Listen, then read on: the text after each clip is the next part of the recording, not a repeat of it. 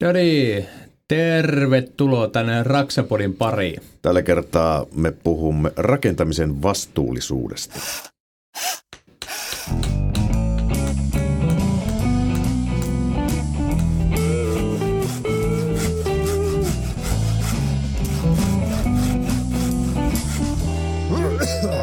Raksapodi. Yhteistyössä Saint Cobain. No niin, tervetuloa tänne Raksapodin pariin taas. Toisella puolella pöytää perinteisesti mustissa vaatteissa. Sopii tähän teemaan aina hyvin, niin hyvin, että Jarkko Nyman. Ai vastuullisuusteema. Niin, no se vastuullisuudestakin. Mä oon täysin vastuuton pukeutuja, vastuuton muoti-ikoni Mikko Merelä tässä tota, toisena kymppitonin juontajana. Ja meillä alkaa nyt sitten kerta kaikkiaan, niin meillä alkaa tässä pieni jaksojen sarja. Meillä on tulossa useampi jakso ison talon kanssa, nimittäin Saint Cobainin, Saint Cobain yrityksen kanssa. Ja, tota, ja monellehan tämä ei sano välttämättä mitään, mutta jos puhutaan Weberistä, Kyprokista, Isoveristä ja muista, niin tota, sitten tiedetään, että mistä on kyse ja silloin taustalta löytyy yritys nimeltä Saint Cobain. Itse asiassa lausut on kyllä hyvin. Saint Cobain. Saint Cobain. Mutta siis, niin kuin täältä kuuluu kannustusta, niin meillä on täällä vieras kyseistä Saint Cobain yrityksestä. Ja tota, meillä on Anne Kaiser, joka on vastuullisuus, vastuullisuuspäällikkönä tässä, tässä yrityksessä. Tämä, tämä on niin hieno titteli, että tota, ja meillä on aina vieraana, me kysytään aina heti ensimmäiseksi, että miten sä oot tähän pestiin joutunut tai päässyt ja mikä sun suhde niin rakennusalaa on, niin haluatko vähän näinkin helpolla kysymyksellä laittaa, että käyntiin? Kyllä, ja voin tuossa tota, niin, myös helpottaa tässä Saint Cobain maailmassa, että ihan onnistuu lausuminen myös suomalaisittain tutusti sanomalla Sanko Päät. Että se on tämmöinen hellittelynimi meille ja näin. Mutta itse asiassa tuohon kysymykseen, että miten mä oon päätynyt tähän tehtävään, mikä mun linkkirakennusala on. Eli on siis ollut aina lähes tulkoon töissä tota, niin rakennetun ympäristön kanssa. Lähdetään teräsrakentamista rautaruukista. Kävin Rannilassa hetken ja sen jälkeen menin Santkoväänille taas ja siitä päädyin myös tuonne ulkomaille ja tein siellä toisen tutkintoni aiheesta, eri yritysvastuu ja eettinen johtaminen. Ja sitten vielä tuon Rambolin kiinteistökonsultoinnin kautta päädyin takaisin taas tuonne Santkoväänille. Mutta se tausta tässä, että en ole mikään puuhala ja viherhippi enkä muuta, mutta lähinnä siis se, että mikä on ajanut mut tähän yritysvastuun maailmaan, joka on varsin laaja kenttä. Tänään puhutaan tietyistä asioista, rakenne, rakennukset ja ympäristö ja tämmöiset asiat, mutta on siis se, mikä mut tähän sai lähtemään, niin oli itse asiassa huono johtaminen. Ja kuten äsken tuossa keskusteltiin, niin materiaalia kyllä löytyy, että sitä voi, johtamista voi aina jalostaa paremmaksi. Sitä on siis sitten ympäristöjohtamista tai ihmisten johtamista. Ja emme halua loukata meidän puunhalaja kuuntelijoita. Ei missään nimessä. Mutta toisaalta tähän sekin hyvä linkki, että itse puhutaan vastuullisuudesta, puhutaan nyt paljon näistä hiilestä muusta. Joo. Niin ei se ole enää mitään korupuhetta tai muuta, vaan se on ihan oikea osa bisnestä. Kyllä. Rahahan sillä tehdään myös. Joo, joo. Ja se on välttämätön elementti, mikä täytyy olla iso, Kyllä, kyllä. vähänkään isommassa yrityksessä ja jopa pienemmissä. Niin tota, tämä on semmoinen kirjoitettu pykälä, mikä pitää olla mukana toiminnassa. On se myöskin taas isot toimijat, kun ne tekee sitä vastuullisia päätöksiä tuolla ja niin kuin ympäristöystävällisesti, niin he myös määrittelee taas ne kriteerit. Niinhän se, se, tä, tässä on se jännä fakta, että nehän näyttää esimerkkiä muille, että me tehdään näin hyvin. Sen jälkeen sitten pystytään erilaisia EU- ja Suomi-standardeja, että, että tämän rajan ylitte on pakko päästä. Niin siinä vaiheessa siellä pystyy se iso toimija seisoo selkäsuorana ja toteaa silleen, että, että me ollaan jo tässä, että teillä on viisi vuotta aikaa tulla Joo. tähän, jotta tekin saatte myydä teidän tuotteita. Niinhän se valitettava useasti, tai valitettava ja valitettava useasti, nä- näinhän se on mennyt. Joo, joo. Ja varmaan tulee menee jatkossakin. Esimerkiksi Saint-Gobain me ollaan niin iso, globaali, mutta hyvin paikallinen toimija. Ja se, että jos me niin lähdetään viemään alaa eteenpäin, niin totta kai me ollaan esimerkkinä. Ja vedetään mukaan ne pienetkin toimijat. Ja Tavallaan, että se, mistä mekin paljon puhutaan, että nämä tämmöiset pelottavat vastuullisuusasiat, jotka nyt ei ole pelottavia ja muuten, että tavallaan, että ne on osa meidän kilpailuetua, mutta kun me ajatellaan kokonaisuutta, niin sen pitää olla kaikkien pienien ja suurien toimijoiden niin kuin kilpailuedun osa, että näitä asioita tehdään fiksusti ja sillä, että ne kannattelee sitä liiketoimintaa eteenpäin. Kyllä. Hei, otetaanko ihan muutama sana, kun tämä avaa meidän tota, tämän yhteistyöjaksojen putken tämä jakso, niin tota, muutama sana tästä Saint Cobainista.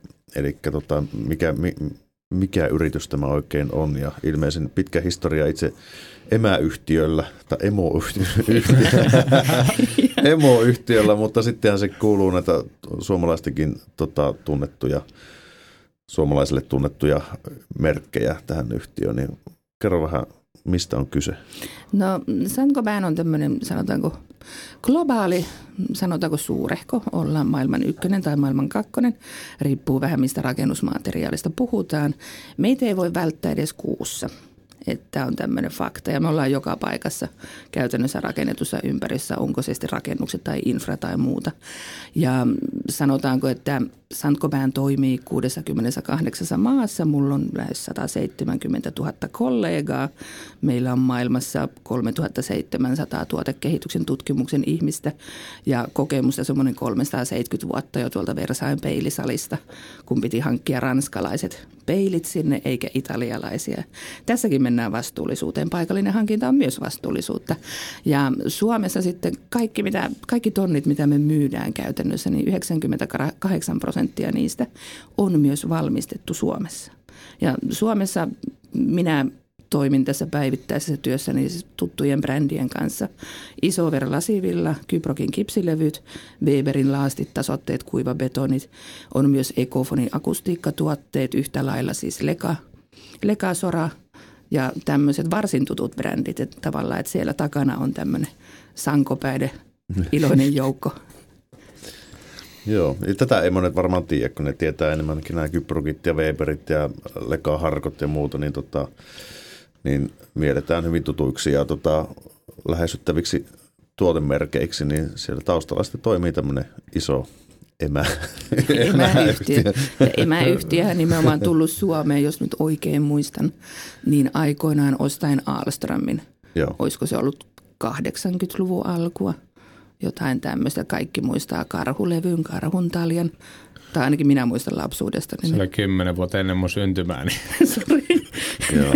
mutta, mutta hei, tulee sitä kato, siis se on jo kuitenkin pitkä toimija ollut niin kuin Suomessa ylipäätänsä mm. se, että että sitten just se näähän myöskin brändit on ollut Suomessa tosi pitkään, niin kuin Kyprokki on taas 70-luvulta. Joo, joo. Niin se, että taas, että onhan se käytännössä toimintahan on edelleen niin kuin Kyprokilla pyörii, mutta siinä on vaan pääomista vaihtunut edelleenkin, mitä mä niin kuin itse arvostan – että se valmistetaan Suomessa. Kyllä. Että tässä, tässä päästään mun mielestä tähän, mitä säkin tässä mainitsit, niin että se paikalliseen hankkimiseen, koska se, että olisi sitten puuta tai mitä tahansa, niin sitä, että mistä sitä tuodaan. Että, no, jos sanotaan tällä, että yksi, yksi todella suuri niin kuin, vakuutusyhtiö, joka nimenomaan hoitaa metsiin liittyviä asioita hyvin paljon, ehkä jollakin paljastuu nimi, mutta sama se, niin sinne kun tuotiin muottivaneria työmaalle, hmm. niin se siinä luki isolla kyljessä Brasil siinä, niin et ennen kuin ne sai nostaa sieltä lavalta sinne työmaalle, ne piti maalata mustaksi siellä lavan sisällä, jotta ne oli sitten saman väristä, mitä tämä suomalainen muottivaneri, kun nehän on reunoilta mustaa, yeah. se mikä Suomessa käytetään. Ja siellä kato, mä en tiedä, miten se tarkalleen meni, että oliko se päätös tästä suomalaiset tavarat käyttämisessä, mutta se vähän haiskahti kuin silleen, että tullaan mestarit sanomaan, että siinä on musta maali ja tuonne lavalle. Mä, mitä mä tällä maalaat ne punaiset mustiksi. Niin. no. mutta si- sitä se on pahimmillaan ja tota, tästä tapauksesta on jo kymmenisen vuotta. Joo, joo. Se oli no, suoraan, kun mä armeijasta pääsin, niin se oli eka työmaa. Se, joo, yhtä lailla puhuttiin näistä katukivistä – mm. reunuskivistä, mitä Kiinasta meille tuodaan ja muuta. Et siis ne, kun miettii esimerkiksi tätä niin kuin paljon, mistä puhutaan hiilidioksidit ja vastaavat tällaiset, niin se kuljetus, sillä on niin kuin yllättävän iso merkitys siinä kokonaisuudessa sitten. Ja se, että tavallaan, että niin kuin mitä lähempää ne tuotteet hankitaan, ja tällä tavalla, mitä enemmän resursseja me Suomesta käytetään paikallisesti ja kierrätetään myös sitten elinkaaren lopussa, niin se on niin kuin semmoista järkevää toimintaa, millä on myös tulevaisuutta.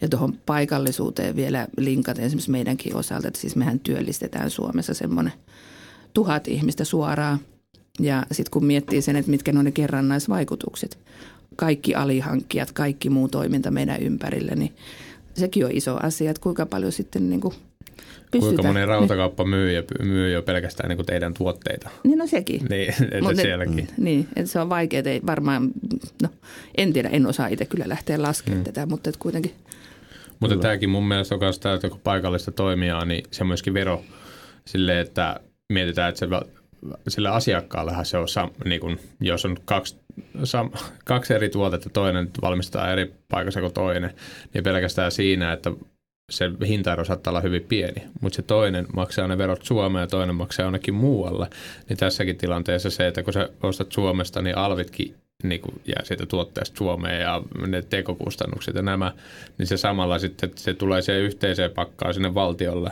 jossa sitten taas terveydenhuollot, senhän, tänhän keskustelun voi vetää todella pitkälle, mutta siis ihan lyhykäisyydessä ja siitä jää myöskin palkkat, verot ja kaikki nämä, myöskin kaikki muukin jää Suomeen, niin se ei ole vaan semmoinen niin ihan joo. yksioikosta ja sitten myöskin vastuullisuudesta, no vakuutusasiat nyt tällä kertaa ammattiyliopistosta varmaan tuossa pari sanaa vaihdetaan, mutta on sekin taas, että on vakuutukset ja tuommoisetkin kunnossa, mutta, mutta sitten ehkä tuohon kierrätykseen. Mm. Se on niinku mun mielestä vastuullisuuden kuitenkin se ehkä niinku ydin, että meilläkin hyvin selkeästi, että me, me kun mennään jonnekin töihin, just etenkin pienissä projekteissa, kun ei ole erilaista niin kuin jäteläittelysysteemiä. Siis isommilla työmailla se on jo automaattisesti. Mm-hmm. Siihen ei tarvitse huomioida muuta kuin sen, että sä laitat puut puulavalle ja sekajätteen sekajätteeseen ja energiajätteen ener- energiajätteeseen, et cetera. Ja jos tulee paljon kipsiä, niin silloin sinne tulee se kipsilava erikseen. Mutta se, että meillä ihan suoraan me laitetaan meidän tarjouksia siihen, että me viedään sorttiasemalle ne kaikki jätteet, me laitellaan ne ja sitten se tulee siitä se hinta, mutta me ei laskuteta siitä varsinaista niinku viennistä, että se on niinku sit se, mitä se sorttiasema maksaa. joo, joo, joo. Mutta sillä tuodaan ne esille se, että me kierrätetään ne kamat, että teidän ei tarvitse miettiä ja voidaan vaikka näyttää kuititkin sitten, että ne on Joo, sinne viety. joo. Mutta on ihan iso asia. Se on varsin konkreettinen esimerkki siitä, mm. että mitä voi tehdä. Että rakennettu ympäristö tuottaa siis, onko se 40 prosenttia kaikista maailman kiinteistä jätteistä. Ja Suomessakin tavallaan sehän on tämä niinku rakennusmateriaalien tai rakennusjätteiden kierrätystavoite siis 70 prosenttia. No pistetään kaikki betonit ja maa-ainekset kasaan, niin mehän ollaan siinä. Mutta sitten kun lähdetään sinne niin kuin eri jakeisiin, puhutaan juuri tämä kipsi, joka kiertää ikuisesti, tai sitten muovi, puut, monet asiat. Puhutaan myös niin kuin mineraalivilloista, voidaan muutama sana tässä vaihtaa myös, niin sieltä se lähtee sitten vasta se varsinainen työ, että se ei ole vielä kierrätystä eikä mitään, että se laitetaan ne sinne sekalavalle, hmm. maksetaan niistä monta sataa euroa, kun viedään ne sitten sinne penkkaan. Et se on siis ihan käsittämätöntä touhua mun mielestä, mutta toi kipsin kierrätys on esimerkiksi hyvä esimerkki siitä, että jos siellä työmaalla se fiksusti otetaan talteen, ja eikä se ole mitään rakettitiedettä siinä mielessä, että ihan yhtäläinen on pihalla siellä meidän kirkkonummen kierrätyslaitoksella. Et ja toisaalta apua saa aina meiltä tuohonkin, että miten ne hommat siellä tehdään. Mutta sitten muovin kierrätyshän taas erittäin kiinnostava asia sekin, että rakentamisessa syntyy paljon muovijätettä ja sitten se, että kuinka, kuinka valmis, kuinka toimiva tämä muovin kierrätyssysteemi Suomessa on. Mm. Ja siellä isommilla työmailla siellä on se energiajäte, mihin se lentää. Sitten Niin, se no, menee tonne Vantaalle polttoon. Niin, no, mutta toisaalta Niin. joku tämmöiset meidänkin niin kuin säkit, monet muut kiristemuovit, päällimuovit vastaavat, mitä löytyy, isoverin pakkaukset, LDPE-muovia, joka olisi niin kuin parasta kierrätettävää raaka-ainetta. Siitä saataisiin sinne merikarvialle, jota nykyään myös muovikarviaksi kutsutaan, niin siitä saisi niin loistavaa raaka-ainetta sinne yhtä lailla. Onko se Fortum Riihimäellä kierrättävät muovia ja muuta, mutta se on silleen niin kuin, toisaalta meillä on tässä kauhean imu siihen, että me saataisiin pakkauksmateriaalia muovia, jossa olisi kierrätettyä raaka-ainetta. Mutta toisaalta, jos se ketju jossain kohtaa ei toimikaan, niin ei me sitä saada. Mutta se muovi on semmoinen, joka nousee varmasti seuraavaksi niin kuin hyvinkin tarkkaan keskustelua, että miten se, kierrätetäänkö se vai pistetäänkö se polttoon. Onko tämä, tota, mikähän se suhde on sitten, että niin rakennusteollisuuden jätemäärä versus kotitalouksen, niin vaikka muovia ajatellaan, että, että onko se niin kuin, kuinka merkityksellisesti se on huolehtia taloyhtiöissä muovin kierrätyskuntoon, koska no, omakotitalon lähiöissä se harvemmin toteutuu, vaan sitten niin kuin, rakennustyömailla se niin kuin, kuin se rakentajan vastuulla olisi se niin vastuullinen kierrättäminen. Että. Voin palata tuohon numeroon jossain vaiheessa. Nyt en löydä kristallipalloa täältä pääni päältä, mutta et kuitenkin siis kotitalouksista se hyvin päätyy kierrätykseen. Joo. Eli tämä, että kaikki jukurttipurkit ja muut vastaavat, mitä me roudataan kiltisti Niin. sinne mm. taloyhtiön tai jonkun muun kierrätyskeskuksen astioihin ja vastaaviin, niin kyllä mä näen, että ehkä se niinku, sekin on varmaan iso määrä. Mutta mm. rakentamisen mä en muista, että jos ei niinku kaikista jätteistä, niin olisiko se ollut lähes 30 pinnaa, mikä on muovia. Ja sitä muovia on monenlaista. Hmm. Et sille, et siinä on niinku iso potentiaali. Mutta to, toi on mun mielestä hyvä, kun siitäkin, no jotkut taloyhtiöt sitä on kritisoinut, mullakin tuossa yksi tarjous tällä hetkellä sähköpostissa, mistä ollaan keskusteltu, niin roskakatoksen laajentaminen. Koska No niin. tullut yksi, yksi pakollinen jäteastia lisää. Ja sitten se on hassua, kun siellä to, sitten kun oli katsomassa sitä yksi, asia, yksi asukas sitten siitä yhtiöstä tulee sanomaan, että saatana näitä määräyksiä, kun pitää aina, eikö voi vittu asua täällä rauhassa. Et nyt pitää maksaa tuosta, kun levennetään sitä ja sun muuta. Että no, ei tää, te, teillä on jäätävä iso yhtiö tässä. Tuohon tulee tuommoinen remontti, niin se on loppujen lopuksi silleen, että sitä laajennetaan, että sinne saa se pari astiaa lisää. Se toimii helpommin, enää se ei ole niin ahdas. Et, niin kuin, et Joo. niin pieni asia. Ja sitten siinä on muutama tulee silleen, että mahtavaa, viimein me saadaan tänne, oliko se nyt lasi. Että enää mun ei tarvitse niinku, lasit varastoida jossain niinku, siellä nurkassa ja sitten kuljettaa niitä tonne jonnekin. Oliko se, että lasiboksia ja joku muu piti tulla heille niinku, lisää, Mm. koska laki määräsi. Mm. Tietyllä tavalla tuommoisessa, kun suunnitellaan isompia rakennuskokonaisuuksia, niin se on vaan niin helppoa. Sitten se enää on niinku, siitä niinku, itsestä kiinni. Mutta kyllä se, no meillä emäntä kyllä harrastaa sitä kierrätystä tosi niinku konkreettisesti ja kyllä saman tien tulee niinku huutia, jos mä joku kerta heitän niinku esimerkiksi tuon maitopurkin, laitan sinne huutasen ja tiputan siihen sekajätteeseen, niin saman tien tulee kyllä siellä niinku, että että nyt, nyt on muuten väärä paikka tälleen niin kuin nätisti sanottuna, mutta se ei tule nätisti. Näin Että itseni. niinku- Arvaa, mitä minä sanon miehelle, niin löydän banaaninkuoren sekajätteestä. Joo. Tai sitä pitää erikseen harrastaa sitä kierrättämistä. No eikä tarvitse. Itse asiassa tuohon niin tulee nyt mieleen siis semmoinen niin ajatuksen, että meille, meillä on taloyhtiössä on muovi, lasi, metalli, pahvi, hmm. paperi, sekajäte. Et silloin kun me hankittiin se ensimmäinen muovi astia, niin meiltä lähti saman tien yksi sekajäte pois. Joo. Että tavallaan ilman mitään niin kuin laajennuksia tai muuta. Ja sittenhän, että mehän kuitenkin Suomessa tehdään näitä hommia tosi hyvin. Mä oon asunut pitkään Italiassa ja Slovakiassa. Tämä on vähän mun henkilökohtainen mielipide, en halua musta mahlata mitään, mutta et siellä helposti se kierrättäminen oli ainakin aikoinaan sitä, että niin kuin kierrätät ulos omasta kodistasi. Et ei sille niin kuin väliä, että mihin ne Ai menee. sitten menee samaan roskiksi ja tippuu. No, mutta se Italiassakin on näitä mafioiden hallitsemia jätebisneksiä, jossa on välillä jotain tiedotuskanavissa kuvia, missä siellä on kadut vyöryy jätettä, koska siellä on mafialla ja hommat Kyllä. vähän Mutta mut tässäkin yksi ristissä. itsellä unelma, mitä toivottavasti pääsee sit seuraavassa projektissa tekemään, sitten kun tämä nykyinen kämppä niin kun saa myytyä tolleen, niin se, että mä haluaisin just se lähteä rakentamaan tuommoista niinku, ää, ryhmärakennusprojektia vetämään sitä. Ja muun muassa että siinä on moniikin syitä niin hankinnallisesti, kuinka paljon siinä saa säästöä, kuinka paljon siinä on vaikutusta se, että sä ostat sitä keittiöitä 20 vai sadalla tuhannella eurolla, mm. mitä sulla on niinku eroa siinä, miten sä pystyt sen niinku rakentaa järjestyksen, miten sulla turhaa aika niinku poistuu, miten sä voit parkkipaikat toteuttaa ää, niinku fiksusti, suunnitella talot fiksusti isommalle tontille useamman, että kaikille jää hyvät pihat ja sitten ylipäätään se, että autot saadaan sinne sivuun. Sitten tämä roskat. Että oikeasti jos katsotaan noita rakennusmääräyksiä, niin sehän roska, roskis pitää olla sen roskiksen verran ulkona sieltä tontin reunasta. Niin tänä päivänä, kun ne tontitkin on niin piru ahtaat, niin sä et saa työntää sitä roskista siihen sun naapurin rajaa kiinni. Jos se naapuri valittaa, niin sen jälkeen sä siirrät sitä roskiksen korkeuden verran poispäin.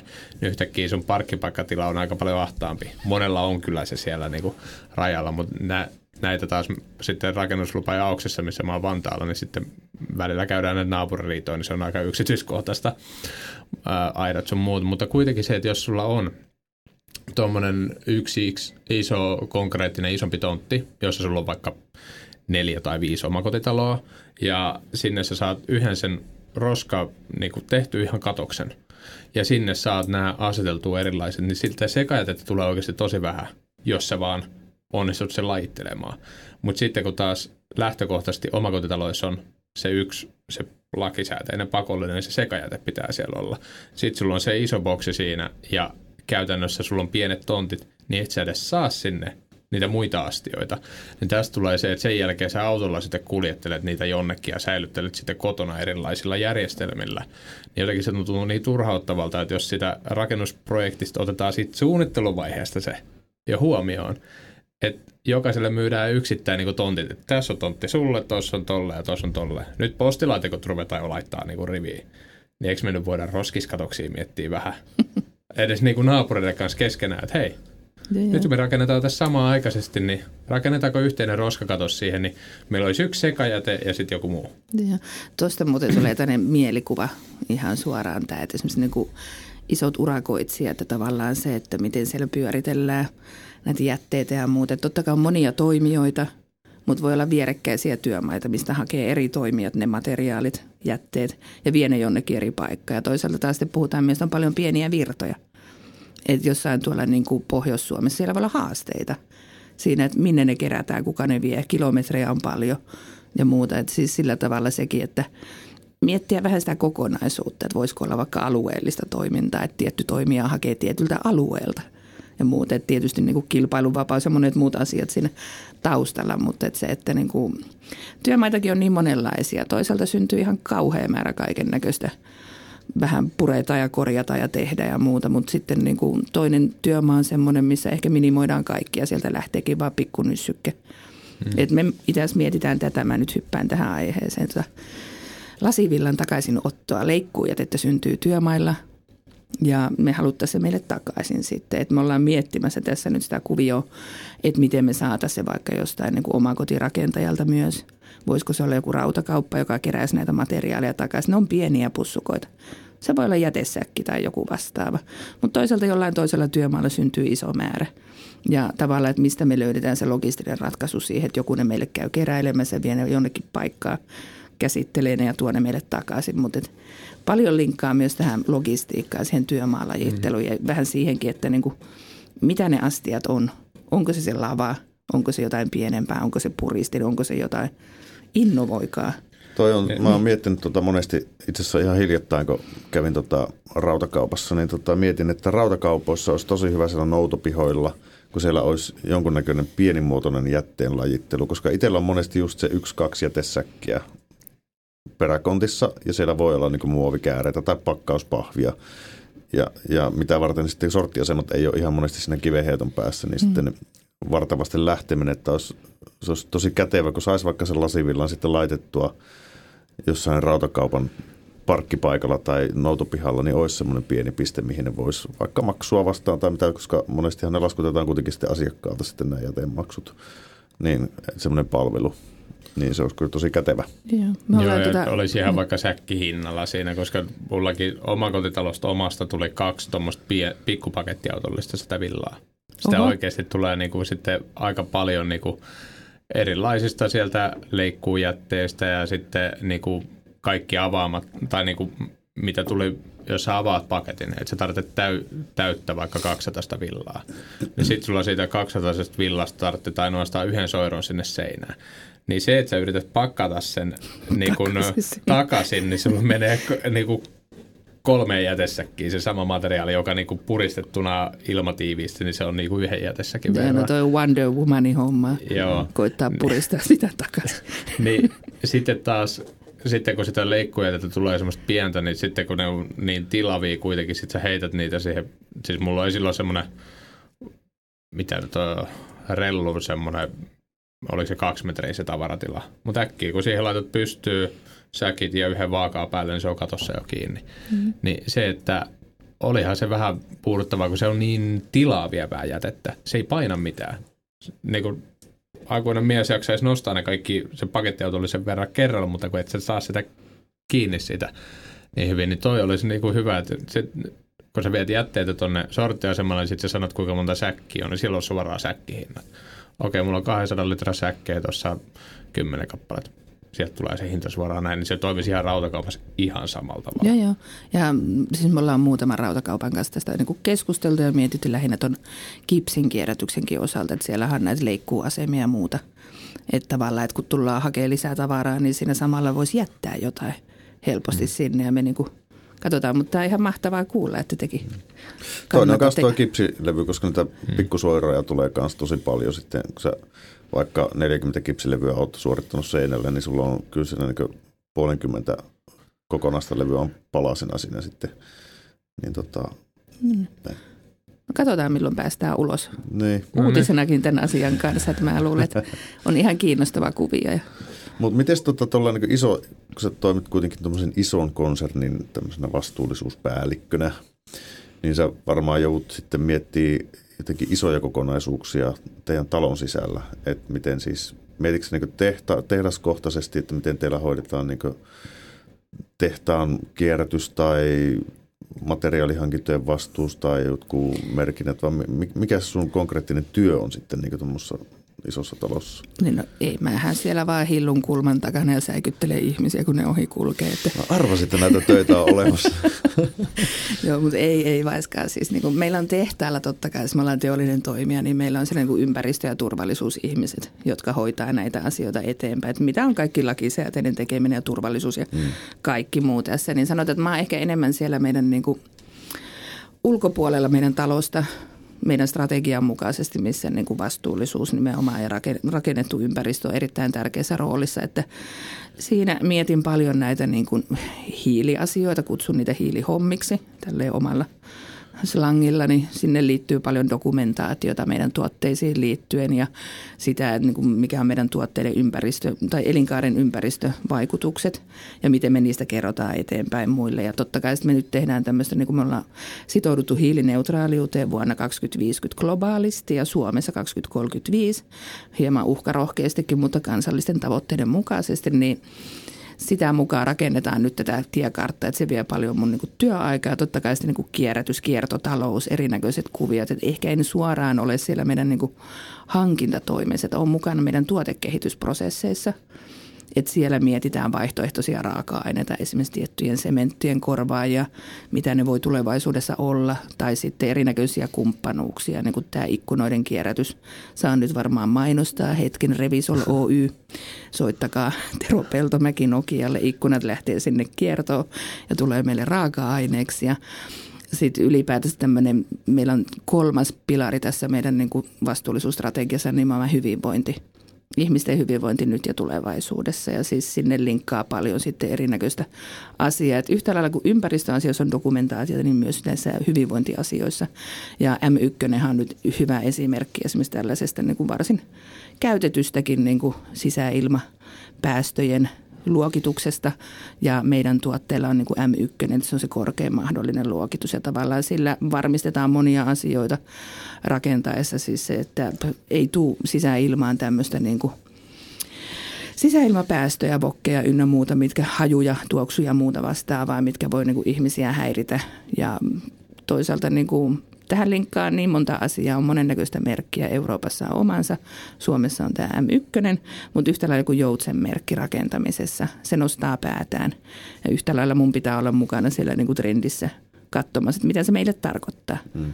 Mutta sanotaan, että tämä on niin kuin laaja leikkikenttä ja mikä tässä on kaikista kivintä niin kuin tämän vastuullisuuden ja näiden asioiden ympärillä. Se on varsin konkreettinen hiekkalaatikko, missä saa leikkiä. Niin Toi M1-merkintä mun mielestä se on hyvä ottaa esille, koska sekin aina kun jotain liimoja ja tämmöisiä ostaa, niin liimathan on niin kuin no voihan ne kutsunut aikamoisia myrkkyjä kuitenkin, niin se kemiallinen reaktio tavalla X toimii, jotta se soveltuu tapaan, tapaan X niin kuin käyttää sitä hommaa, niin mullakin taas me hyvin pitkälti käytetään, kun tehdään omakotitaloja tai talo ylipäätään, jos on lattialämmitys, niin me ei ropata niitä sinne lattiaan kiinni, koska siinä on aina riskit. Ja sitten kun se kolahtaa siihen lattialämmitykseen, niin vaikka kuin mitotat sun muuta, niin ei se, ei se ole se riskiarvos. Tänä päivänä liimat on niin järeitä, että saat liimattua sen alajuoksu sinne lattiaan ja pitää paljon paremmin kuin ne muutama hassu roppu sieltä täällä. Niin kyllä mä sanon, että se siinä kohtaa, kun sä sitä liimapurkkia ostat sieltä kaupasta, jos et sä katso, että siinä on se M1-merkintä, tai totta kai me käytetään niitä samoja merkkejä aina, kun tiedetään, että tämä on nyt hyvä, tämä on hyvä liima, tällaiset tarraa on hyviä, ja saman tien homma jatkuu, niin sitten kun sanoo, niin kun me jakaa somessa vinkkejä, että me käytetään näin, niin sitten kun tulee joltain, että joo, mä käytin tässä jätetään nyt tuote mainitsematta, ei kuulu tähän tuoteperheeseen, niin tätä liimaa, että se on aina ollut hyvä ja se tiivistää ja pitää ihan minkä tahansa kiinni missä tahansa. Mutta täällä haisee ihan hirveältä, miltä, miltä tämä aivan saa pois. Ja sitten jollakin oikeasti, kenellä on sisäilmaongelmia. Jos te, teillä ole, niin se on tosi kiva sitten altistaa teidän lapset tai jopa itsensä siihen, että sitten voi teillä myöhemmin tulla. Niin se, että kuitenkin loppujen lopuksi on täynnä pieniä tekoja, mun mielestä niin tämmöisestä vastuullisuudesta, ympäristöstä ja tälleen, niin monesti saadaan tosi hankalilta kuulostavia asioita. Ja loppujen lopuksi silleen, että ei kaikkien tarvitse olla silleen niin kuin sydämen asialta kierrätys. Tai siis silleen, että, että kun sä teet se sun pieni teko, sä ostat sieltä lähi, niin kuin lähimateriaaleista valmistettua tavaraa, sit sä kierrätät sen pois. Niin siellä on koko iso organisaatio pyöriä ja sä niin kuin hoidat sen oma osuuden sieltä välistä niin kuin hyvin, että se taas tuote palautuu käyttöön. Ostat villaa ja laitat ylimääräisesti sinne kierrätykseen. Joo, ja toisaalta tässä on paljon sellaisia asioita, mitkä niin kuin linkkaisi mainitaan Weberin matala-alkkaaliset lattiat, hmm. jotka suojelee taas paljon näiltä sisäilmaongelmilta myös, että on niin kuin tietyn tyylinen matala-alkkaalinen oman pH omaava tuote, joka laitetaan siihen betonin päälle, niin sen jälkeen se, että jos siellä onkin joku liima, muovimatto – niin ne seuraukset voi olla jotain ihan muuta kuin negatiivisia ja tällä tavalla, että siinä on niin kuin paljon sellaista, mitä me ei nähdä tällä ympärillä. Toisaalta se, mikä on niin tärkeintä, on läpinäkyvyys. Ja se, että niin kuin mekin isona toimijana, niin eihän me voida olla muuta kuin läpinäkyviä että meidän tuotteilla on ne M1 ja joutsenmerkki on oma asiana sitten. Että meillä ei ole joutsen merkittyjä rakennusmateriaaleja, meillä on niin iso tuoterepertuaari, mutta meidän tuotteet, ne on listattu sinne joutsenmerkin rakennusmateriaalien tietokantaan ja ne täyttää ne kriteerit. Ja joutsenmerkkihän on varsin, siellä on, se on laaja viitekehys, mutta se mitä joutsenmerkki on niin kuin totutusti hyvinkin tarkkaan seuloa, niin on juurikin nämä eri kemikaalit ja toisaalta tähän, tässä nyt pitää mainita, että kaikki kemikaalit eivät ole haitallisia. Luonnostakin löytyy tappavia kemikaaleja ihan luonnosta, että nämä menee monesti. niin, tämmöinenkin näin, mutta et siis sille, että siinä maailmassa nyt on opittu, niin kuin, ja mehän ollaan koko ajan siinä päällä.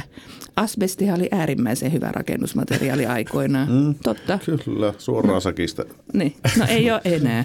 et mitä se on sitten 50 vuoden päästä, mutta maailma muuttuu ja menee, mutta et siis se, että on hyvä, että niin kuin, jonkun tuon joutsenmerkinkin kautta, niin kuin siellä just liimoista puhutaan ja muusta, niin, niin se on aika tiukka se seula, että pääset läpi siitä. Ja nyt just ollaan tässä niin kuin keskusteltu, meillä on näitä Kaimanin solukumieristeitä nyt aika uutena tässä meidän Sandkoväänin perheessä ja näin poispäin, niin siellä on tietyt tuotteet, mitkä on, niin että löytyy muutama liima, joita voi käyttää joutsen merkityssä rakentamisessa. Ja totta kai me niitä sitten lähdetään puffaamaan ja hoidetaan ne kaikki sinne eteenpäin, mutta ja Joo, niin Suomessa muutamia taloja, kerrostaloja, joita rakennetaan silleen, että ne mainostaa, että heitä on Suomen ensimmäisiä joutsenmerkittyjä rakennuksia. Niitä ei ole montaa vielä. Ei ole, ei ole. Niitä on siis, no, no en alan nimiä tässä mainitsin. Tuulee läpi. Eikä tuule. siis itse asiassa joutsenmerkki, siis siitä oli hiljattain uutinen, että se on niin kasvanut 300 prosenttisesti Pohjoismaissa ja kyllä se Suomessakin, mutta se on niin lähtenyt Suomessa ehkä enemmän tuolta julkisen hankinnan kautta, että koulut, päiväkodit, tämmöiset rakennukset. Mutta siellä on niin todella paljon, että se kasvukäyrä on iso. Ja nyt kun on näitä toimijoita, jotka rakentaa siis niin kuin esimerkiksi JM Suomi yhtenä tulee mieleen. NCC on toinen, joka on hyvin syvällä tässä niin kuin esimerkiksi asuntokerrostalojen rakentamisessa ja joutsen merkittynä. Niin me heidänkin kanssa jumpataan niin lähes joka viikko, että haetaan mm. ne sopivat tuotteet sinne ja katsotaan, että toimiiko. Ja se, mikä niin kuin isossa kuvassa sen verran olen oppinut, itse en ole yhtään joutsen merkittyä rakennusta rakentanut. Mutta tota, niin, niin, se mikä siinä on hyvä, että tavallaan, että sinne tehdään niin selkeät noin materiaalilogit ja tavallaan, että otetaan vähän enemmän aikaa siihen suunnitteluun ja se, että haetaan ne oikeat tuotteet ja mm. seurataan. Ja tämä nyt ei ole mikään joutsenmerkin mainos, mutta terveisiä Holopaisen Riikalle toimitusjohtajalle. Mutta Mutta on se monesti sitten, kun puhutaan sitten jostakin MX-luokituksista tai joutsenmerkeistä, niin se tuo mukanaan myöskin siihen tuotteisiin sitten semmoista ominaisuutta, että ne ei myöskin näin tekijänä, niin se ei, ne ei ole myöskään niin myrkyllisiä. Totta kai. Mm-hmm. Et, et mikä on mun mielestä tosi iso asia, koska sä tehdessäsi altistut viikoittain, ellei päivittäin jollekin kemikaalille, pölylle, tulee ihokosketusta, hengityskosketusta ja muuta, niin tota, se, että mitä tuotteita sä käytät, niin tota, sillä on tosi iso merkitys sitten ja miten sä suojaudut siinä tehdessä sitten. Totta kai. Niin tota, et sitten tuossa hiljattain käytiin yhtä lastia, mitä en ollut ennen käyttänyt ja sitten kun olin laittanut sen ja katsoin sen paketin kyllä, niin siellä oli sitten 600 erilaista varoitusmerkkiä, että syövyttää ja aiheuttaa ja kaikkia tämmöistä, niin sitten oli sellainen, että fuck, Tämä olisi pitänyt lukea etukäteen. Mutta toi on ihan hyvä pointti, että mainitsin siitä, että on mukana meidän tuotekehityksessä erinäköisiä projekteja. Esimerkiksi tuossa Weberin maailmassa, missä puhutaan juuri. Siellä on tätä, on sementtejä, siellä on hiekkaa, siellä on hyvinkin niin kuin hienoisia materiaaleja, pölyjä, kaikki nämä muut asiat. Niin siinä yhtä lailla, missä me mietitään esimerkiksi sitä niin kuin hiilen, hiilijalanjälkeä tai että mistä ne raaka-aineet tulee ja muuta, niin, niin se niin kuin meidän, meidänkin oma henkilöstö jo siellä tehtaalla – plus sitten se niinku asentaja, mm. joka tekee työtä siellä niinku työmaalla. Siis niinku, sehän on se ensisijaisen tärkeää huolehtia ne asiat kuntoon. Että se tuote on turvallinen käyttää ja yhtä lailla suorituskykyinen ja kestävä ja tekevä. Että se on semmoinen tietyn näköinen palapeli, mitä tässä pyöritellään, että kaikki asiat osuu kohdilleen. Hmm. Kyllä. Ja ei ole yksi ja kaksi muuraria, ketkä tota, kärsii tota, asbesti aiheuttamista pölykeuhkoista niin näinä päivinä että kun sitä on suoraan säkeistä kaadettu tuota seinän väliin. Kyllä, niin, kyllä. Se, se, se, sitä vältellessä sitten. Mutta on, on tietyllä tavalla sen verran voidaan tuota ammattiylpeyssäkin on semmoinen, josta varmasti joskus saadaan ihan kokonainen aihekin, mutta tietyllä tavalla sekin on sitä Meidän pitää saada vieraaksi joku ammattiylpeä tyyppi tänne. Väitättekö te, että mä oon ammattiylpeä? Ei, lähinnä puhuttiin itsestämme. Mutta se, että sä käytät ammattiylpeys mun mielestä myöskin pitää sisällään sen, että sä käytät niin kuin tuotteita, jotka on sulle sekä muille turvallisia, oikeita työtapoja. Ja mun mielestä yksi, mikä tänä päivänä ei ehkä niin kuin, ehkä sitä vähän nostetaan negatiivisessa valossa esille, mutta mun mielestä se ei ole ammattiylpeyttä. Se, että sä katsot, että toi kaveri tekee tuosta päin helvettiä, mä soitan lehdelle – että tehdään tästä hyvä lehtijuttu, kuinka mä näin, kun tämä vedeeristää nyt niin kuin tekee tämmöiset tempun. Se ei ole ammattiylpeyttä, että sä otat sinne lehteen, se on ammattiylpeyttä, että sä sanot sille päin naamaa siinä, että hei, että sulta puuttuu kokonaan tuo nauha tuosta kaivoympäriltä. Että niin kuin, jos et sä laita sitä, niin mä laitan sen. Niin kuin, tai siis ylipäätään puutut niihin asioihin, kun vähän ehkä on semmoista, niin kuin, että ei kuulu mulle – niin kuin meininki. Okay. Mutta taas somemaailma ja tämmöinen myöskin tuo sitä esille taas enemmän ihmisiä ja yrityksiä laittaa sille, että ne on ylpeä, että kattokaa mitä mä tein, miten mä tein. Ne on ylpeä siitä. Tietyllä tavalla some myöskin toimii siinä. Kun te seuraatte semmoisia ihmisiä ja yrityksiä siellä, jotka niinku selkeästi näyttää, että näin niitä hommia tehdään, niin se myöskin tuo positiivista painetta myöskin niille yrityksille, jotka vähän menee sieltä niin kuin nippanappasen niin kuin rajan ylitte. Niin, ja se, että viime kädessä sehän on se käyttäjä sitten huolehtii, että niitä, kun ei se liima toimi niin kuin kuuluu, jos sitä käytetään oikeoppisesti tai oikealla tavalla tai oikein tuotteiden kanssa, minkä kanssa se soveltuu. Tai kierrätys, että, että niin. kuinka viitseliäs on kierrättäjä. Ja se on mm. sitten monen tekijän summassakin, että, että myöskin itselläkin joskus se siinä vaiheessa, kun ne jätteet kuskataan ja tota, raksa siivotaan ja lopetetaan ja lyö ovi kiinni, niin yleensä se on helvetin kiire siinä vaiheessa ollut. Ja olet monta tuntia tehnyt sitä hommaa, että, että, että siinä vaiheessa, että jos jaksat siinä vaiheessa kierrättää ja sitten se kierrättäminen on tehty vastapuolella helpoksi, että sulla on joku helppo paikka viedä ne myöskin loppusijoituspaikka. Mm. Joo, se sortti on sama tällä hetkellä työ, työmaan päättymisen jälkeen. Sulla on kaikki työkalut siellä. Sitten sulla on niitä vähän villasäkkejä, vähän kipsiä siellä. Niin. Muutama puurunkopalane. Ja ne on niitä, mitä on jäänyt sinne pohjalle. Sä aluksi ajat jokaisen pisteen läpi otat sieltä kasasta, sen jälkeen sä nostat työkalut pois ja sen jälkeen sä ajat uudestaan sen. Sitten sulla on kauhean nälkä ja sä haluat joku jotenkin nopeasti. niin. Mutta joo, mutta en tiedä, tuohon vähän nyt linkaten tästä siis niinku ammattiylpeydestä ja tekemisestä. Niinku rakentamisen arvoketju on kauhean pitkä, jos ajatellaan niinku esimerkiksi tämmöistä niinku julkista rakentamista. Ja siellä mennään, pilkotaan pieniksi pieniksi paloiksi ja muuta, mutta se niinku yhteistyö ja tuo niinku ammattiylpeys ja asioiden esiin nostaminen. Että siis se, että niinku, se on niin monen palasen summa. Ja kuitenkin pitäisi aina miettiä sitä, että ihmisillehän niitä rakennuksia rakennetaan. Mm. Ja asunto on monelle ihmiselle, no sano lähes kaikille, no ainakin minulle, elämän suuri investointi. Että eihän sitä niinku halua, että se on niinku tehty niin ja näin ja muuten, mutta tuohon vaan niinku eilen oli just varsin raflaava otsikko Helsingin Sanomissa, että taas mä en allekirjoita myös sitäkään, että niin kuin suurin osa rakentajista toimisi niin, että siellä niin kuin tehdään ihan räävitöntä jälkeä työmaalla ja kiire on aina se, joka selittää, että yhtä lailla löytyy niin kuin on tuolla RTn viestintäryhmässä, missä paljon näitä puhutaan ja siellä on tämmöisiä tutkimuksia uudissa, uuden asunnon ostajista ja heidän palaute. Siellä on isot urakoitsijat ja vähän pienemmät urakoitsijatkin mukana, niin harvoin sieltä tulee noin negatiivista. Mm. Että tavallaan onhan se siis niin kuin medialukutaito on muutenkin jo vaikeaa. Ja sitten, että kun halutaan hakea tämmöisiä raflaavia juttuja mm. rakentamisen laadusta ja muuta. Että niin kuin... Ne kerää klikkauksia, kato. No joo, joo, sinne someja. Aha, siitä somesta vielä, että on niin ihana, että Suomi on muutenkin tämmöinen – me ollaan itse asiassa varsin vastuullisia täällä Suomessa, koska meillä on niin luterilainen tämmöinen toimintakulttuuri ja pieni maa. Jos jotain sössit ja kunnolla, se on seuraavana päivänä lehdessä. Ja nythän koko tämä niin kuin some-viestintä, siis kuluttajillahan ihan uskomaton valta. Jos joku menee huonosti, niin se on sitten niin kuin nopeasti jaettu kavereille ja tutun tutuille ja muille. Ja yleensä se on sitten tietysti aina tämä, että niin ne ikävät hommat lähtee nopeammin liikkeelle kuin ne hyvät asiat. Mm. niin lähtee. Sitten mä oon todistanut sivusta myöskin sille, että nämä myöskin tilanteita, jossa se käytännössä ei ole millään tavalla ansainnut se yrittäjä sitä paskamyrskyä, mikä siitä tulee. Jopa on itselläkin niin kuin ollut kerran tämmöinen tilanne, että niin kuin meni työmaalle käymään ja tyhjennettiin autoa siinä ja sitten mä ajoin tuohon tiereunaan, mulla oli tavaraa kyydissä ja puhuin puhelimessa siinä. Mulla on otettu kuva sieltä niin kuin Helsingistä, että mulla on oma auto sekä äh, työntekijäauto siinä, otettu kuva ja sitten siihen laitettu niin tekstiä, että tämä, tämä kusi, käytännössä lyhykäisyys, tämä kusipäyrittäjä pysäköi pyöräkaistalle. Ja julkaistaan se tuonne nettiin ja sitten sitä jauhetaan siellä pitkä aikaa, kunnes sitten joku ottaa muuhun yhteyttä ja niin tulee uhkailuun ja kaikkea tämmöistä.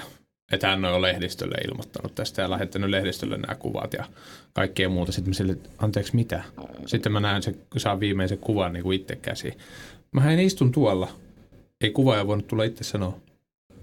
Siinä mä istun tuossa hytis, siinä valokuvassa. Ja tämän kun sä oot lehtiä toimittanut. Ei mistään lehdistä yhteyttä, mutta siis kuitenkin silleen, että lähdetään joukkolunkkaamaan ennen kuin se taas niin kuin, edes niin kuin annetaan mahdollisuus tai ne. Niin. sanotaan, että mikä homman nimi. Ja, ja tuossahan on paljon, mitä mainitsit siitä, että käytetäänkö oikeita tuotteita. Käytetäänkö niitä oikein? Mm. Käytetäänkö niitä oikeiden tuotteiden kanssa?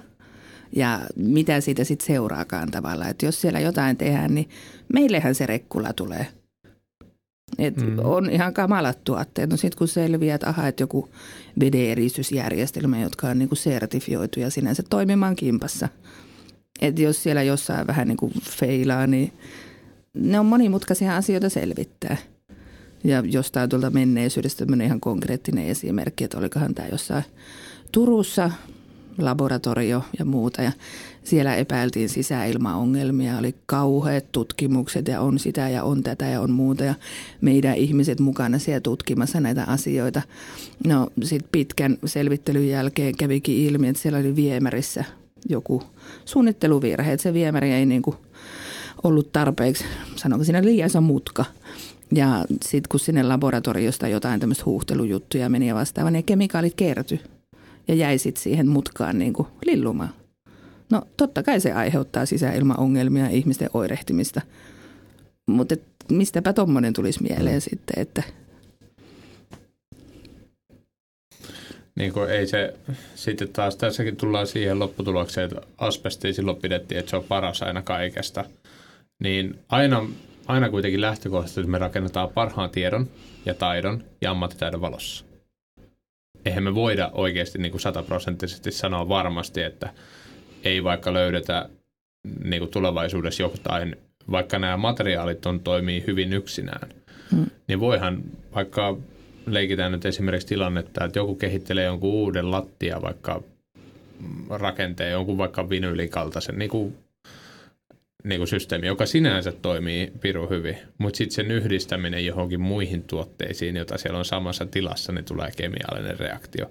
Esimerkiksi joitain vinyylituotteissa, jotkut vinyylit saattaa joidenkin mattojen liimoja kanssa, kun vedetään suoraan muovimaton päälle niin tulee semmoisia niin miksejä. Se on varmaan ehkä ennen, tänä päivänä se todennäköisempi kuin se, että löytyy yksi yksittäinen noin iso tuoteryhmä niin kuin, tai aine, niin kuin asbesti. Joo, joo. Tuo on äärimmäisen niin kuin, hyvä pointti justi. Mainitsin niistä matalialkkalista lattioista ja muusta ja nyt tavallaan, mutta et se, että mekin esimerkiksi haetaan niin kuin, yhteistyötä nyt. Meillähän tulee nyt niin kuin, omat liimat mukaan näihin Weberin lattiakuvioihin. Että sillä tavalla me voidaan niin varmistua monesta asiasta, että se kokonaisuus toimii mm. myös ajassa. Mm. Että ei tule yllätyksiä ihan heti, mutta toi on kyllä semmoinen, että kun mietitään kiertotaloutta isossa kuvassa, että mistä me saadaan sitten niitä tulevaisuuden vaihtoehtoisia raaka-aineita ja muuta rakentamista, kun pitää vielä rakentaa tosi paljon. Ei me siitä päästä niin yli eikä ympäri. Niin eh, siinä mielessä sitten se, että – No nyt mulla katkesi ajatuskin, mutta tämä on niin tyypillistä. Sun pitää rakentaa paljon. Niin, pitää rakentaa vielä paljon ja tavallaan siis se, että niin kuin miten rakennuksia voisi ajatella siis materiaalipankkeina. Hmm. Näitä hmm. olemassa olemia, olevia rakennuksia. Totta kai sieltä murskataan betonit, ne menee maarakentamiseen ja muualle. Mutta onhan siellä paljon muutakin hyvää materiaalia, mutta toisaalta meitä sitten aina voida tietää, että mitkä on ne kombot. Hmm mitä siellä rakennuksessa on ja mitä siinä on oikeasti silloin aikoinaan niin kuin rakentamisen aikana sinne mökkiin viety ja mitä siellä on korjattu. Mutta siis se on silleen, että ihan yhtä lailla meilläkin tähän niin hyvinvointia tuohon asbestiin linkata esimerkiksi siis se, että mehän koko ajan skriinata ja katsotaan, että, niin kuin, että materiaalissa ei ole haitallisia aineita. Mm. Ja ne mitä on tämmöiset ei-haitalliset aineet tänään, niin tulevaisuudessa ne voi olla jotain muuta. Hyvä esimerkki on titanioksidi. Se on päätymässä nyt, se on valkoinen väriaine. Se on päätymässä nyt tälle EUn haitallisten aineiden listoille. No tarkoittaa, että me sitten hankitaan erinäköistä korviketta sille, tai sitten me luovutaan jostain vaaleimmasta väristä. Mutta tästä titanioksidista vielä sen verran, että sitä on ihan joka paikassa maaleissa, kauneuden hoitotuotteissa. No ihan varmaan on. Että, mutta ne on sellaisia asioita, että ne on niin kuin kaikkialla meidän ympäristössä, mutta että niin kuin Toi on niin sola, mystistä solatiedettä kaikki tuo kemikaalimiksuudet ja muut, että mä oon kerran joutunut kokeen sen, että kun mä oon maalannut kaakelit ja mä oon keittiön välitilassa ja laittanut siihen valvosen, valkoisen tota, silikonin, niin se neljässä päivässä kellastui se silikoni. Ja sitten on, sit on kiva sillä asiakkaalle, että niin, no minuahan tämä olisi pitänyt tietää. Mutta sitten kun katsoo sitä silikonin valmistajan pdf jostain netistä, niin sieltä sivulla 64 lukee, että saattaa aiheuttaa kemiallisen reaktion joidenkin maaliyhdisteiden kanssa. No niin.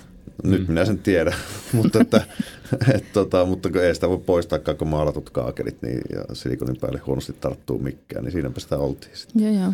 Mutta kyllä siis sekin täytyy tässä sanoa se, että niinku, taisi jo mainitakin tuossa, että niinku kemikaaleja on monennäköisiä, niinku kaikki mm. ei ole haitallisia siis mm. ilman mm. kemikaaleja me kuoltaisikin tänne pallon päälle. Että liittyy paljon myös tähän terveellisyyteen ja puhtauteen ja moneen muuhun asiaan.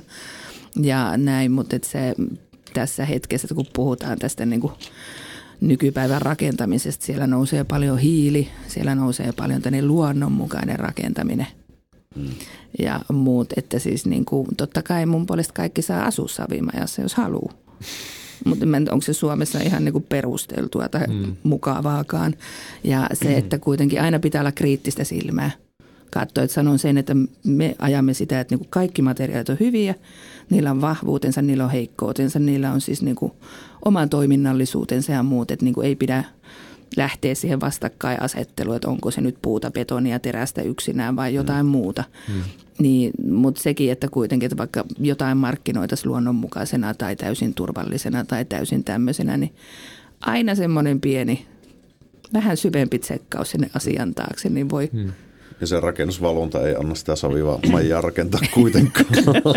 No kuule, kuinka paljon puhutaan hamppubetonista ja olkielementeistä ja ties mistä tuolla niin, maailmalla. Minä en niin. ole kuullut hamppubetonista vielä. No kuule, Suomessakin on hamppubetonia valmistavia tahoja, jotka sitä tutkii kovasti. Ja olikohan viime viikolla jossain webinaarissa just siellä jotain paria omakotitaloa jo suunnitellaankin hamppubetonista oh, joo. valmistettuaksi. Ne olkielementtejä, niitä taitaa tulla tuolta Baltiasta. Ja hamppu on ylipäätänsä nähtävästi nyt se päivän sana rakentamisessakin. Eli hamppumaja. Hamppumaja. Joo, se, siinä, on, niin siinä on tavoitetta seuraavaa projektia, että tekee hamppubetonista. Täysin. Mutta onhan, onhan toi rakentaminen niin kuin, muuttunut paljon. Niin kuin jo munkin rakennusala niin kuin ammattiura-aikana 16-vuotiaan mä oon aika kerran ruvennut saamaan ihan verokirjoilla palkkaa – niin nyt niin kun tulee 14 vuotta täyteen. Niin kuinka materiaalit kehittynyt ja niin kuin, esimerkiksi tuo asbestikin, kuinka tosissaan sitä tänä päivänä otetaan. Et siihen ei niin kuin, kosketa. Mä oon ollut purkamassa autotalli kattolevyjä niin kuin vähän tämmöisen koronamaskin kaltaisella maskilla irrottamassa katossa silloin nuorempana silleen, että ei, se, siinä on asbesti, mutta sulla on toi maski naamalla ja ei muuta kuin katosta vaan. Kun oli vedetty pitkillä nauloilla, niin ei saanut ruvata alas, niin ei muuta kuin palasiksi vaan kaikki siihen, mutta sanotaan tälle, että ehkä, ehkä mä nyt vielä pärjään yksi, yksi semmoinen autotalle katto, mutta siis kuitenkin, että lähtökohtaisesti tänä päivänä, jos mulle sanoisi, että joo, ei se ole yksi katto, se on nauloille, että ei se tule mitenkään muuten kuin niinku palasina sieltä, mm. niin mä totesin vaan, että mä, mitkä laitteet saisin, niin mä tulisi. Ja vielä silleen, että kun se tarkoituksena, että vedetään palasiksi mm. että muuten sä et saa sitä pois. Joo, joo. Niin kyllä siinä on oma ammattikuntansa sille. Joo, joo, ja toihan nyt on ihan siis totta, että linkkaa sinne kipsin kierrätykseenkin siis, että niin kuin ammattipurku ja tämmöiset nykypäivänä siis niin kuin se asbesti katoo sieltä kaikesta hyvin nopeasti ja se on niin kuin heille ihan kuitenkin, niin kuin sanotaan, siellä se ammattiylpeys kyllä toteutuu siinä niin kuin siinä ison mittakaavan purkamisessa. Mutta sitten kun mennään vaikka tämmöinen mummon mökki ja tehdäänpä pieni remontti ja vaihdetaan vähän tuosta tota kipsilevyä ja muuta vastaavaa, että ei, ei kuluttaja välttämättä edes osaa tunnistaa. Mm. Että minkä näköistä se asbesti, niitäkin on erinäköisiä sitten. Ja siis semmoinen, sekin on niin vaikeaa, mutta esimerkiksi sen takia, että kun meille kipsiä kierrätetään, niin se prosessi on järeä siellä testataan, siellä katsotaan, että siellä ei ole mitään epäpuhtauksia. Se on meidän oma henkilöstö, se on sitten taas niin kuin meidän asiakkaiden, siis asentajia ja yhtä lailla käyttäjien turvallisuudesta kiinni tämä kaikki. Niin ja just se toikin, että kyllä niitäkin valitettavasti vielä kuulee, että jotkut silleen toteaa, että okei mä sain tarjoukset tuosta asbestipuru, niin kuin, että mahdollisesti on asbestia tuosta keittiön välitilallaatoista, mutta minä en maksa kahta puolta tonnia siitä silleen, että no, onko sulla vaihtoehtoja? on. Ja sitten se on itse purkanut silleen, että okei. Okay. Hmm. Mutta siis, siis kyllä näitäkin valitettavasti vielä näkyy. Mutta vielä, vielä tuohon puu- ja betonitalo, kun just sille, että ei voi luokitella sille, että joku on parempi kuin joku toinen. Niin nyt Suomessa on loppujen lopuksi niin kuin puutalon rakentamisesta se on aika vähäistä. Nyt mä puhun niin kuin korkeimmista kuin mm. kaksi tai kolme kerroksista. Täällä ei käytännössä, voi sanoa, että täällä ei rakenneta puutaloja. Niin puhutaan puukerrostaloista. Niin, puukerrostaloja ei käytännössä Suomessa rakenneta. Niitä on Suomessa tällä hetkellä varmaan laskettu ihan parilla kädellä puukerrostalot. Ja taas kuinka paljon tehdään betonitaloja. Tässäkin se, että tuolla äh, poliittisesti hyvin moni haluaa, että niitä pitää rakentaa, niin kuin, että nyt pitäisi siirtyä täysin puukerrostaloihin, joka mun mielestä on taas, jos mä mietin silleen, että mä haluan, että niitä puukerrostaloja rakennetaan paljon, koska se on ihan mielenkiintoinen ja ihmisillä olisi vaihtoehtoja. Mutta sitten se, että niistä keskusteluissa hävii täysin mun mielestä se järki. tietyllä tavalla, kun sitten kun keskust, ei keskustella välttämättä niitä kestoiasta tai yksinkertaisuudessaan pidetään, että se betonitalo, että siinä ei ole muuta kuin negatiivista. Niin, Mut siinä on hii- taas, niin. niin, Hiilipahis. niin, Et mut- se on aina näin. niin, just näin. Ja sitten taas tietyllä tavalla puutaloa sä et voi tehdä niin korkeata, mitä sä voit tehdä betonista. Ja taas sekin, että me suunnitellaan ja rakennetaan asemien läheisyyteen tiiviisti ja korkeammin ja käytetään ne tehokkaasti. Ne tarvitsee vähemmän autoja ja tälleen ja vastavuoroisesti, jos me rakennetaan nelikerroksisia kerrostaloja puusta, niin se sitten taas mennään väärään suuntaan siinä. Sitten taas yhtäkkiä autoja on taas paljon enemmän, niin ne on hirveän monimutkaisia ne asiat ja niistä monesti tykätään sitten, että vedetään se mutkat suoraksi, toi on paha, toi on hyvä, me mennään täällä. Joo. Ja nythän tämä on siis, niinku, ymmärrän kyllä, ilmastonmuutos ei jätä ketään niinku kylmäksi. Et mikä oli tämä pari kesää sitten, kun mekin nukuin parvekkeella muutaman yön. Oli aika kuumat oltavat sisätiloissa ja muuta. Et niinku se, koko tämä keskustelu tästä ilmastonmuutoksen hillinnästä ja hiilestä, niin totta kai se on niinku tärkeä asia. Mutta just se, että niinku puu on hyvä materiaali, se on vähän hiilinen, se sitoo hiiltä, mutta toisaalta taas sitten niin kuin betoni ja nämä kestävyysasiat ja muut tulee tähän mukaan. Mutta toisaalta taas se, että jos lähdetään osa optimoimaan sen hiilen kanssa, niin sitten saatetaan unohtaa helposti nämä asiat, terveellisyys, turvallisuus, taloudellisuus, kestävyys, suorituskyky, monet muut asiat. Ja juurikin kun sanoit tuossa, tuosta, että onko korkeata rakentamista, tiivistä rakentamista ja muuta, niin sanoin, että siinä niin kuin, ei varmasti kellään ole sitä niin kuin yhtä oikeaa vastausta, että mitä meidän pitäisi tehdä. Mutta se on niin kuin, pitää harkita niin monta asiaa yhtä aikaa tähän kuvioon. Ja, niin, mut siis, ja joka ikinen, sen voin kyllä kertoa, että niin kuin, puu on hyvä juttu. Sementti, betoniteollisuus, nehän tekee ihan äärettömän hyvää duunia. Ne vähentää sitä omaa hiilijalanjälkeä ja miettii monia asioita siellä. Ja yhtä lailla teräs. Onko meillä Suomessa kohta sitten niinku fossiilivapaata terästä? Luulee. Teräksen kierrätysaste on mun käsityksen mukaan aika niin kuin hyvä Teräs kiert- kiertää ihan täysin, siis Niin. sataprosenttisesti, että jollei sitä nyt väenvängellä sinne penkkaan käy piilottamassa. Niin, tai sitten joku pikku rautapalainen tipahtaa johonkin sinne sepelissäkaan, mutta siis työmaallakin se on niinku, mihin- missä mestarit on tarkkoja, koska ne saa siitä rahaa.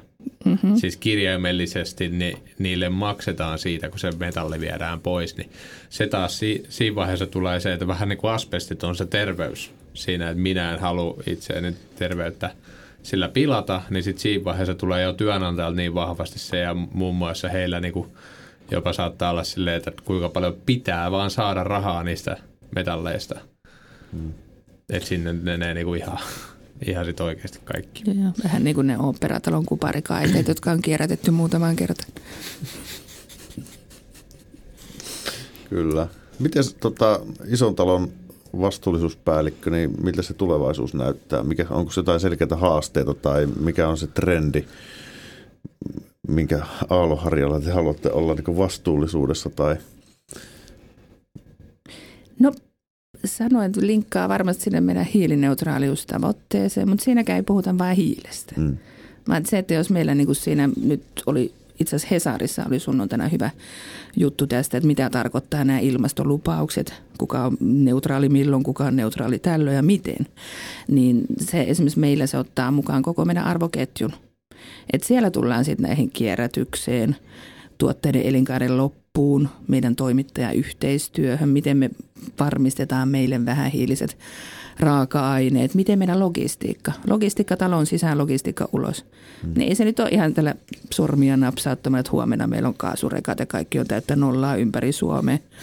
Vaan että niinku se, se on niinku monta kiveä pitää kääntää, eikä me sitä yksin tehdä että se on niin kuin monen monen toimijan yhteistyötä, niin mä sanoin, että tuossa nyt on se iso asia, että jos me tämä taputellaan sinne vuoteen 2035, niin siinä saa tehdä hikihatussa töitä joo. tästä eteenpäin ja sanoko näin, että tuo ehkä se semmoinen niin kuin iso Joo. visio sinne tulevaisuuteen, mutta Joo.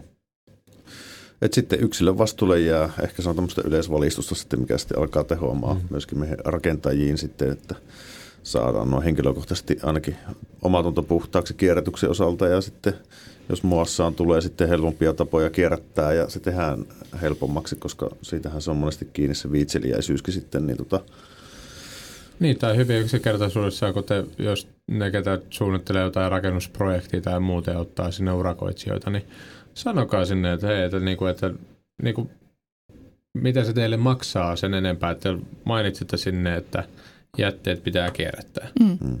Ja sitten tarvittaessa se joutuu sitten todistamaan, että jos se pyydätte kuittia sitten jälkeenpäin, että joo, että näyttäkääs muuta, että olette kierrättänyt, niin sitten sieltä näytetään sitä sorttikuittia Joo, tai niin kuin muuta vastaavaa. Että se lähtökohtaisesti se, että ruvetaan jokaiselle asiakkaalle erikseen, sulla tuli yksi säkki villaa, tässä on tämä ja tälleen, niin se, sekin loppujen lopuksi. Mutta se lähtökohtaisesti se, että jos te niin kuin vaaditte siihen työhön, että teille se ei ole yhtään sen enempää töitä, onko se sitten muutama kymppi mahdollisesti urakkaa lisää, tai jopa niin päin, että se valikoituu ne tietyt toimijat sieltä, ketkä tekee se automaattisesti. Mm.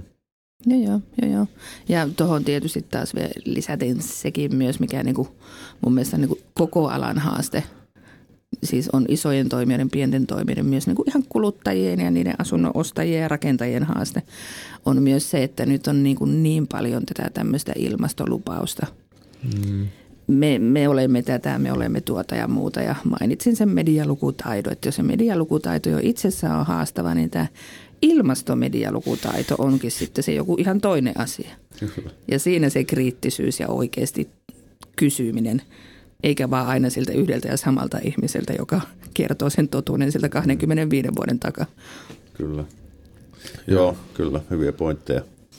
Ei, ei, että kuitenkaan mieluummin, että asiat menee niin kuin puhtaasti maalle, eikä siten, että Suomessa suljetaan tietty, tietty voimala, koska se tuottaa tiettyjä päästöjä, että sillä saatiin päästöt tippumaan ja nyt se avattiin tuosta rajan taakse sitten taas, että sekään ei ole hirveän vastuullista toimintaa, että semmoistakin välillä näkee. Joo, joo, että, joo. niin kuin, että kyllä se Suomessa tippuu, mutta Venäjällä vähän nousi. Niin. Itse asiassa vähän enemmän kuin se, mitä se alun perin oli päästöt. Mm. Tai meillä on kaikki rakennettu puusta, mutta meillä ei ole enää yhtään puuta tuolla metsässä pystyssä. Niin. Anteeksi karikointa. Välillä pitää ampua hiukan yli, jotta niin kuin herättää sen niin kuin keskustelun. Sitä se tekee tällä hetkellä kaikki lehdetkin. Ja olisiko se tähän hyvä laittaa jaksopakettiin? Tota, kiitos äärimmäisen mielenkiintoista keskustelusta Anne ja tota, kiitos vierailusta. Ja saatiin Sankibeen. Sankopää. Sankopäät. Nyt sitten Hitto, saatiin mun tää. olisi pitänyt tuoda teille ne meidän Sankopään sangot. No niin, oiskin. Täytyy sanoa seuraavan viikon vieraille. niin tota, saatiin tästä tämä meidän jaksoputki nyt hyvin au- au- aukastua. Ja tota, Meillä on tosissaan tulossa nyt niin kuin monenlaista, yksi mitä on tulevaisuudessa tulossa, niin kipsiä, vedeeristystä. Se vedeeristys on kyllä yksi sieltä toivotummasta päästä, että mikä on laillista ja mikä ei, niin mä odotan itsekin sitä tosi paljon sitä keskustelua. sydän pamppailee. Kuuntele. Ai jaa. Joo, mutta ei mitään.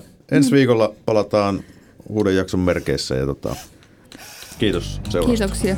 Kiitos.